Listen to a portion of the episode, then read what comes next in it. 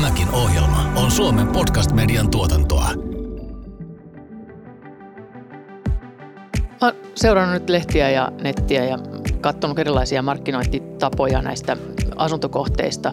Ja siellä näkyy kaikenlaista. Mitä sä oot mieltä niistä, Iiro, onko katsonut? Joo, on itsekin törmännyt, että on tullut uusia toimijoita markkinoille ja voitaisiin tänään mun mielestä keskustella vähän siitä, että minkälaiset toimijat toimii nykyään markkinoilla ja mitä näiden pitää ottaa huomioon. Kuuntelet Hyvän välitystavan podcastia, jonka tuottaa Kiinteistön välitysalan keskusliitto. Juontajina ja asiantuntijoina ovat Kiinteistön välitysalan keskusliiton toimitusjohtaja Annukka Mikkelson ja Kiinteistön välitysalan keskusliiton lainopillinen neuvonantaja Iiro Laitinen. Tässä jaksossa keskustellaan kohteen markkinoinnista ja vieraana on Suomen kiinteistön välittäjät ryn lakimies sekä laki- ja lausuntovaliokunnan jäsen Tiina Aho. Miten kohdetta markkinoidaan tehokkaasti? Entä mitä tietoja välitysliikkeen pitää kertoa kuluttajalle markkinoidessaan kohdetta? varmasti on tietoista riskinottoa, että ostetaan ikään kuin pelkkien papereiden ja ehkä sitten juurikin jonkun videon tai valokuvien perusteella. Tiina Aho, tervetuloa. Kiitos. Kerro omin sanoin, kuka olet? No mä oon Suomen kiinteistövälittäjät ry lakimies ja oon ollut näissä tehtävissä tässä jo varmaan semmoisen reilun, reilun kymmenen vuotta.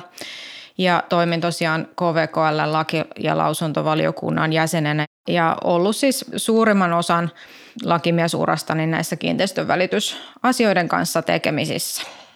Tämän päivän aiheena on kohteen markkinointi kiinteistön välityksessä tai ylipäätänsä asunnon ostamisessa. Aika paljon netissä näkee kaikenlaista, varsinkin nyt korona-aikaa ja digitaalisuuden aikaan, että asunnon voisi ostaa käymättä kohteessa paikan päällä ja hoitaa koko kauppatapahtumankin sähköisesti. Niin mitä sulle tulee mieleen lakimiehenä tästä tämmöisestä tavasta? No siinä nyt tulee mieleen tietysti nyt noin niin kuin välittäjän kannalta, että, että muistan niin kuin keväällä keskustelun siitäkin, että voisiko välittäjäkin esimerkiksi olla käymättä kokonaan paikan päällä, että jos vaikka myyjä itse kuvaisi sitä kohdetta välittäjälle, niin välittäjä voisi siitä sitten niin kuin tämän katselmuksen hoitaa. Ja sitten tietysti toinen asia, että miten sitten ostaja, että voisiko ostaja tosiaan niin kuin ostaa sen kohteen ihan kokonaan pelkän jonkun virtuaaliesittely vaikka videon välityksellä – pitäisin kyllä niin kuin molempia semmoisena, että mihin ei pidä ryhtyä. Että välitysliikkeen osalta ihan täysin selvää, että, että katselmus pitää tehdä ennen markkinoinnin aloittamista aina paikan päällä, että mikään tämmöinen niin kuin pelkän videon tai muun vastaavan välityksellä tehty katselmus ei voi olla riittävä. Ostojen osalta niin tietysti sanotaan niin, että eihän, eihän laki estä tekemästä kauppaa pelkän videoesittelyn perusteella, mutta laki säätää myös toisaalta niin kuin ostajalle ennakkotarkastusvelvollisuuden, eli velvollisuus tarkistaa kohde huolellisesti ennen kauppaa, niin, niin tota, kyllä mä pitäisin ostajan oman edun mukaisena ehdottomasti sitä, että siellä käytäisiin paikan päällä. Et siinä on vaarana se, että jos tämmöinen tarkastusmahdollisuus jätetään käyttämättä, niin ostaja ei välttämättä voi sitten kaupanteon jälkeen enää vedota virheenä semmoisen seikkaan, minkä se olisi voinut siellä paikan päällä käydessään havaita. Ja jos ajatellaan tämmöistä videoesittelyä, niin se on hyvin epävarmaa, että voiko semmoinen tarkastus olla koskaan niin tarkka kuin se, että jos olisi siellä paikan päällä. Että vaikka onhan se silloinkin silmämääräinen tarkastus, mutta kuitenkin, että siinä pystyy ihan eri tavalla käyttää kaikkia aistejaan toisin kuin sitten tämmöisen videoesittelyn kanssa. Että, että kyllä se niin kuin mun mielestä ostajan kannalta on aika vaaran paikka siinä mielessä tehdä sitova ostopäätös pelkän virtuaaliesittelyn perusteella. Näitä virtuaaliesittelyjä todella aika paljonkin käytetään tänä päivänä, mutta tunnetko ollenkaan, tiedätkö minkä verran näistä sitten loppujen lopuksi riidellään jälkikäteen, että onko, onko nämä semmoisia kohteita, että ollaan päästy, päästy oikein käräjille? No mun tiedossa ei ole sellaisia tapauksia, missä olisi päädytty tuomioistuimeen riitelemään tästä, että, et, ja käsittääkseni onneksi aika harvinaista onkaan, että ostajat ostaisi kohteita ihan täysin näkemättä, tai siis tarkoitan, että edes tällaisen videoesittelyn perusteella, että jos ajatellaan, että ihminen ostaa silloin, kun ollaan ostamassa omaa kotia, niin kyllä mä uskon, että valtaosa ihmisistä aidosti haluaakin käydä siellä paikan päällä ja ymmärtää sen asian merkityksen. Mutta että, että näistä ennakkotarkastusvelvollisuuksista sinällään kyllä riidellään aika paljon, mutta ne on sitten ehkä enemmän näitä, näitä tilanteita, missä on ostaja itse käynyt paikan päällä ehkä useammankin kerran ja tehty kuntotarkastuskin ja silti vielä mietitään, että olisiko pitänyt tarkastaa huolellisemmin. Niin se on se, on se. että sinällään kyllä on hyvinkin riitaherkkä aihe, aihe tuo. Miten sitten, että mulla on ainakin itselle tullut käsityksiä, että esimerkiksi asuntosijoittajat jonkin verran ostaa asuntoja käymättä kohteessa paikan päällä, niin onko tämä tietoinen riski, minkä silloin sijoittajat tekevät vai Kyllä näin varmasti on. Että tietysti välittäjänhän, jos kyseessä on välittäjäkauppa, niin täytyy ostajalle tehdä. Oli se sitten sijoittaja, joka on tekemässä jo sadannetta kauppaansa tai joku, joka sitä ensimmäistä kertaa asuntoa ostamassa, niin joka tapauksessa välittäjän tulee aina varmistaa, että ostaja ymmärtää, minkä riskin siinä ottaa. Mutta kyllä mä uskon, että varmasti näissä tilanteissa, missä ollaan sijoitusasunto ostamassa ja niitä on, on ehkä sitten henkilöllä ja useampia ja tietää ikään kuin mihin asioihin siinä kiinnittää huomiota, niin, niin tota varmasti on tietoista riskinottoa, että ostetaan ikään kuin pelkkien papereiden ja ehkä sitten juurikin jonkun videon tai valokuvien perusteella. Televisiossa näkyy kaikenlaisia uusia tapoja markkinoida kohdetta, kun siellä paljon erilaisia asunto-ohjelmia pyörii. Muun muassa ulkomailla käytetään tätä talon pihalla olevaa myytävänä kylttiä. Onko tämmöinen Suomessa sallittua ja mitä pitäisi yleensä miettiä tässä kohteen markkinoinnissa näin välittäjänä?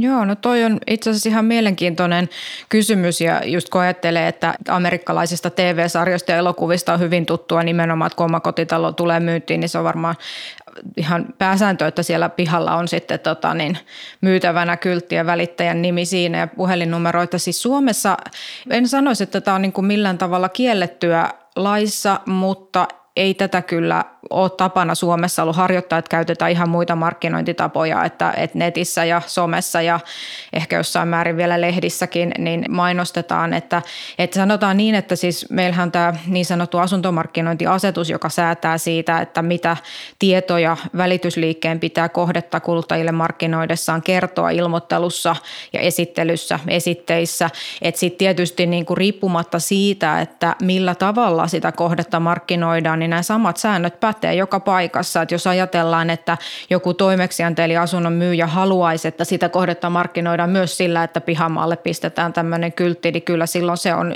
mun mielestä asuntoilmoitus siinä, missä vaikkapa ilmoitus sitten lehdessä. Eli toisin sanoen siitä pitää löytyä silloin nämä asetuksen säätämät vähimmäistiedot. Siinä olisikin sitten paljon tietoa mukana. Jos siinä Kyllä, ky- siinä varmaan on. Että voi olla, että ehkä se ei enää olisi ihan tarkoituksenmukaista. sitten mä en tiedä, että ehkä se ei ole sit niin myöskään semmoinen, mitä myyjät välttämättä haluaa. Että se, se ei ole semmoinen markkinointitapa, mitä, mitä suositaan. Miten sitten Tiina, mitä, kun puhuit näistä vähimmäistiedoista, niin mitä tavallaan nämä kohdetta koskevat vähimmäistiedot on? Ja että kun sanoit sitäkin, että se riippumatta siitä, että onko kyse internetmarkkinoinnista vai mistä, niin ne pitäisi olla kaikissa samat, niin mitä nämä vähimmäistiedot mm. sitten on, mitä se asetus edellyttää? Siinä on tota useampi kohtainen lista, en väitä, että nyt tässä niinku ihan kaikkea ulkoa muista, mutta sanotaan, että kaikki koskee tietysti se, että pitää olla se niin kuin asuntotyyppi, että myydäänkö siinä nyt pientaloa vai kerrostaloa ja, ja sitten tietysti myyntihinta ja sijaintitiedot, että tämän tyyppisiä asioita siinä on niin kuin aina väistämättä oltava. Ja tietysti sitten se markkinointia harjoittava elinkeinonharjoittajan nimi ja yhteystiedot pitää löytyä. Hyvän välitystavan podcast. Vieraana Suomen kiinteistön välittäjät ryn lakimies sekä laki- ja lausuntovaliokunnan jäsen Tiina Aho.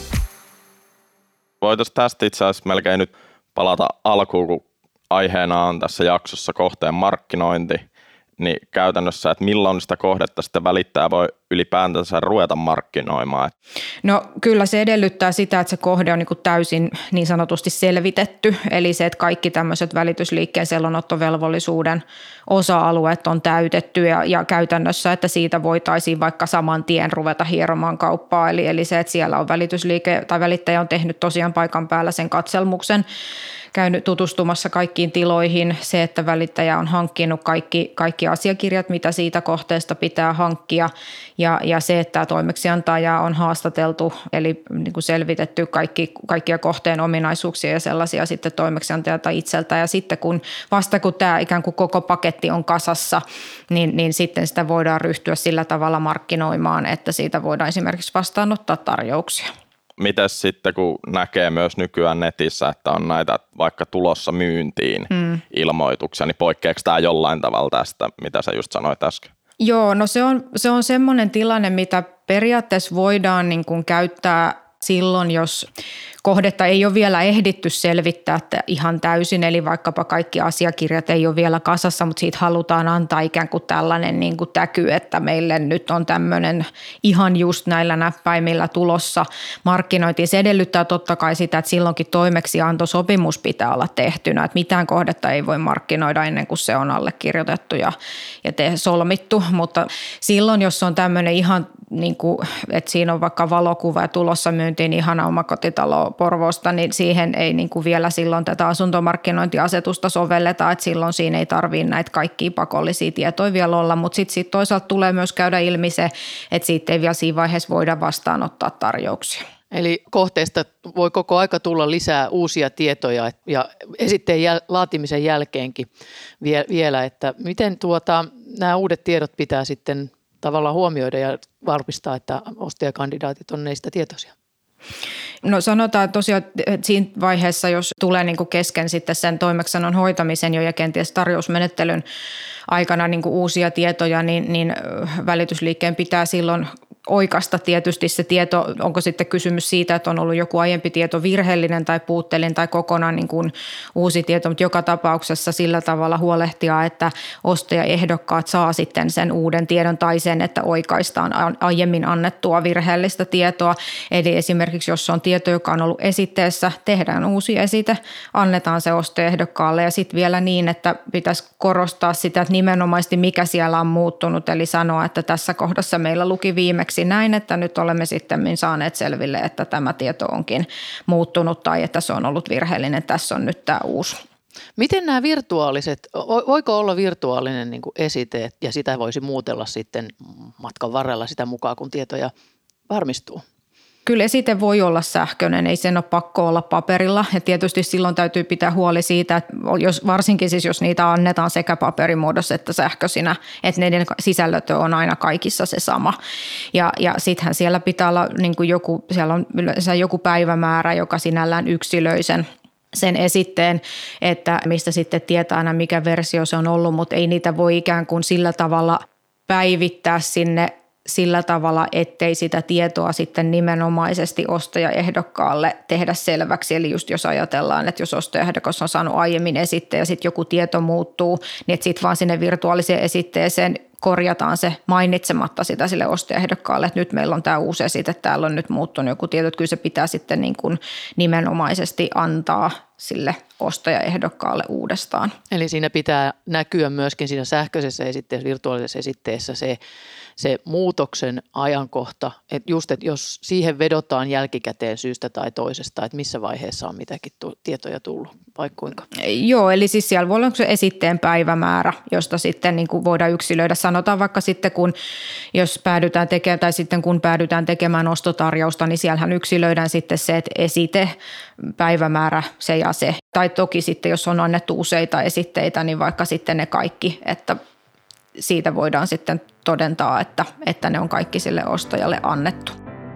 Hyvän välitystavan podcast. Vieraana Suomen kiinteistön välittäjät ryn lakimies sekä laki- ja lausuntovaliokunnan jäsen Tiina Aho.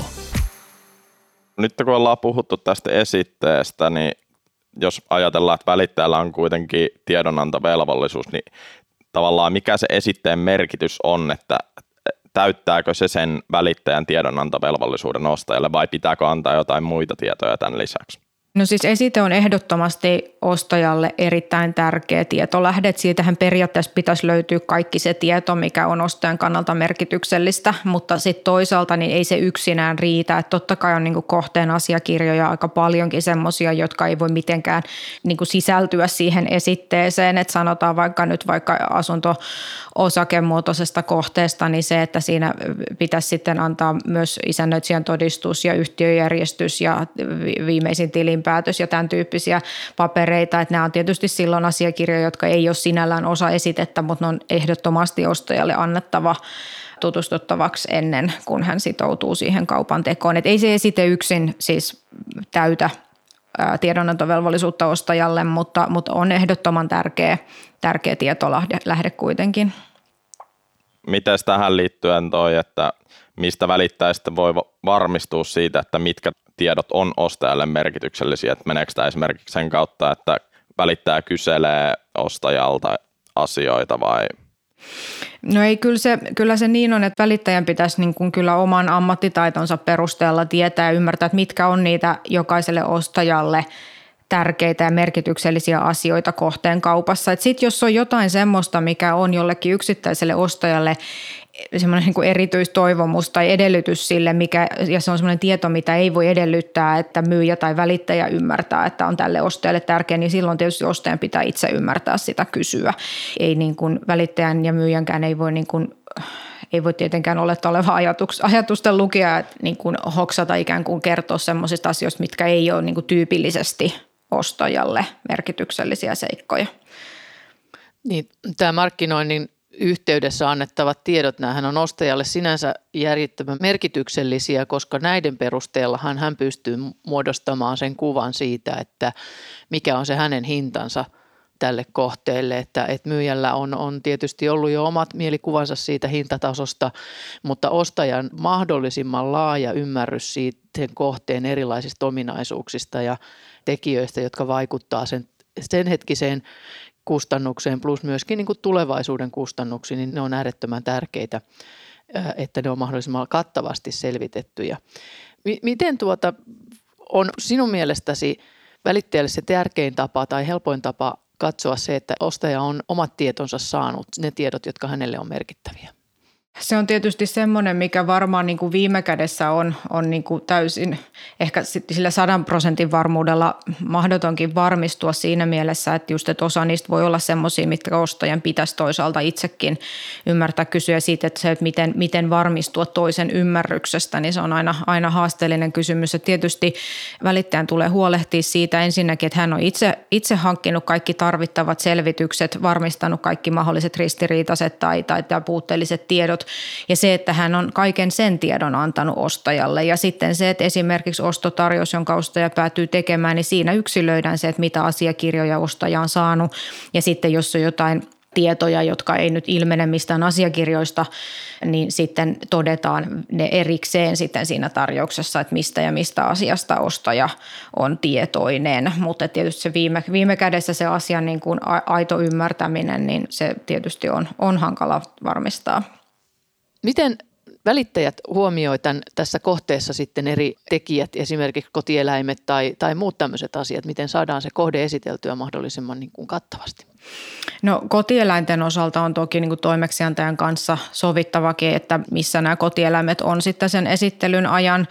Ja muutoinkin esittelyn osalta on, on toimeksiantajan kanssa hyvä aina sopii tietysti se ajankohta, mutta noin muutenkin muistutella ehkä siitä, että jos on jotain sellaisia tavaroita, joita ei halua, että on esillä, että ne voidaan korjata sieltä pois ja kaikki muu tämmöinen, mitä on hyvä huomioida, niin, niin se on ehkä keskeistä, että ne asiat käydään myyjän eli toimeksiantajan kanssa keskustellen läpi ennen sitten sitä esittelyä, niin ei tule mitään yllätyksiä.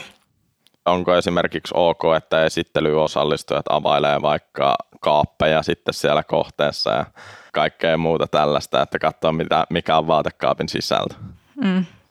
No toi on hyvä kysymys. Hyvä välitystapahan ei sinällään tuohon seikkaan ota kantaa, mutta se, että kyllähän tässäkin tietysti tämäkin on asia, mistä voi keskustella etukäteen myyjän kanssa ja, ja tietysti niin kuin kohteeseen tulijoita voi niin kuin sitten tarvittaessa niin kuin kehottaa kunnioittamaan niin kuin myyjän yksityisyyttä, jos ajatellaan, että kohde on vielä asuttu, mutta sitten toisaalta kyllä mä ymmärrän sen, että jos kun ostaja on ostamassa tai jos on kiinnostunut ostamaan sen kohteen niin kauan kuin on kysymys niin kuin näistä kiinteistä kalusteista, niin kyllähän ne on niin kuin sen silmämääräisen kunnon arvioimiseksikin jo ihan, ihan tärkeää, että niihin vähän kurkitaan sisälle, että ymmärrän sen, että jos se myyjistä voi tuntua niin kuin tämmöiseltä vähän ehkä tunkeilevalta, mutta toisaalta siinä on muistettavaa, että siinä ollaan osaltaan myös tarkistamassa sen kohteen kuntoa ja kyllä se niin kuin tällaisten kaapistojen ja muiden sisällekin silloin on mun mielestä ihan asiallistakin kurkistella.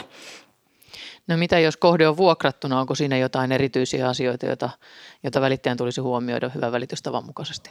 No kyllä on ehdottomasti, että siinä täytyy aina muistaa, että sehän on se vuokralaisen koti ja vaikka silloin siinä tilanteessa se myyjä on se, joka sitä on myymässä, mutta, mutta se, että siinä on silloin tämä ikään kuin kolmas osapuoli eli, eli vuokralainen, jonka edut täytyy myös huomioida ja silloin tietysti tästä esittelystä täytyy sopia myyjän lisäksi myös tämän vuokralaisen kanssa.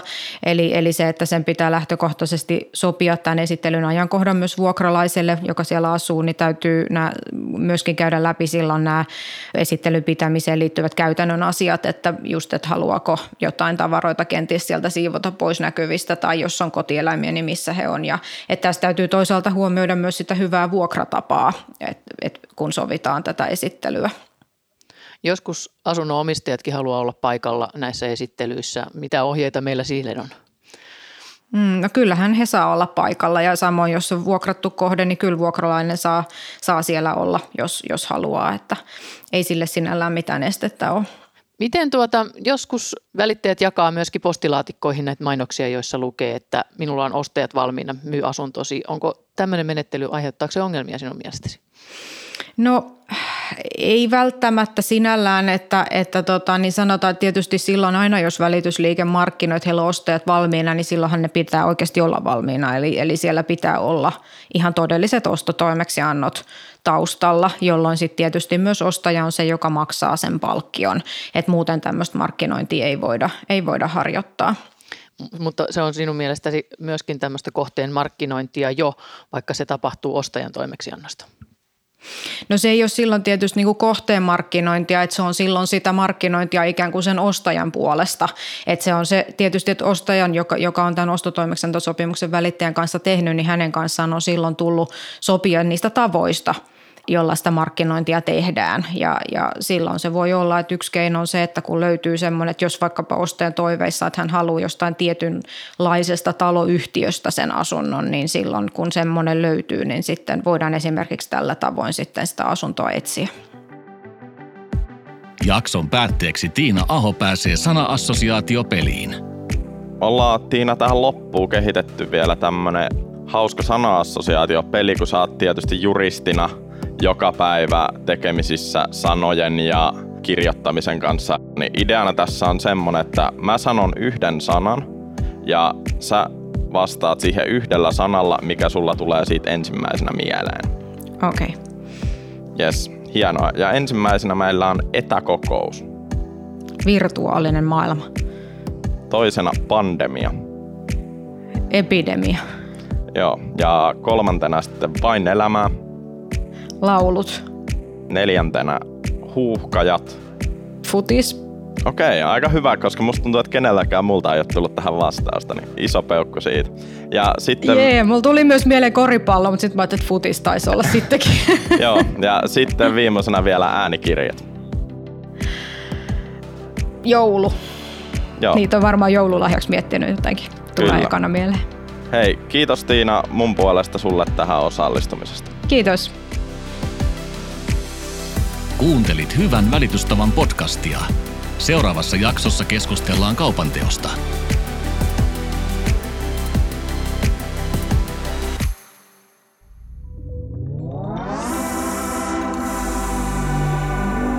Tämän podcastin tuotti Suomen Podcast Media. Seuraa sarjaa Spotifyssa tai suosittele sitä muille antamalla arvostelusi Apple Podcastissa.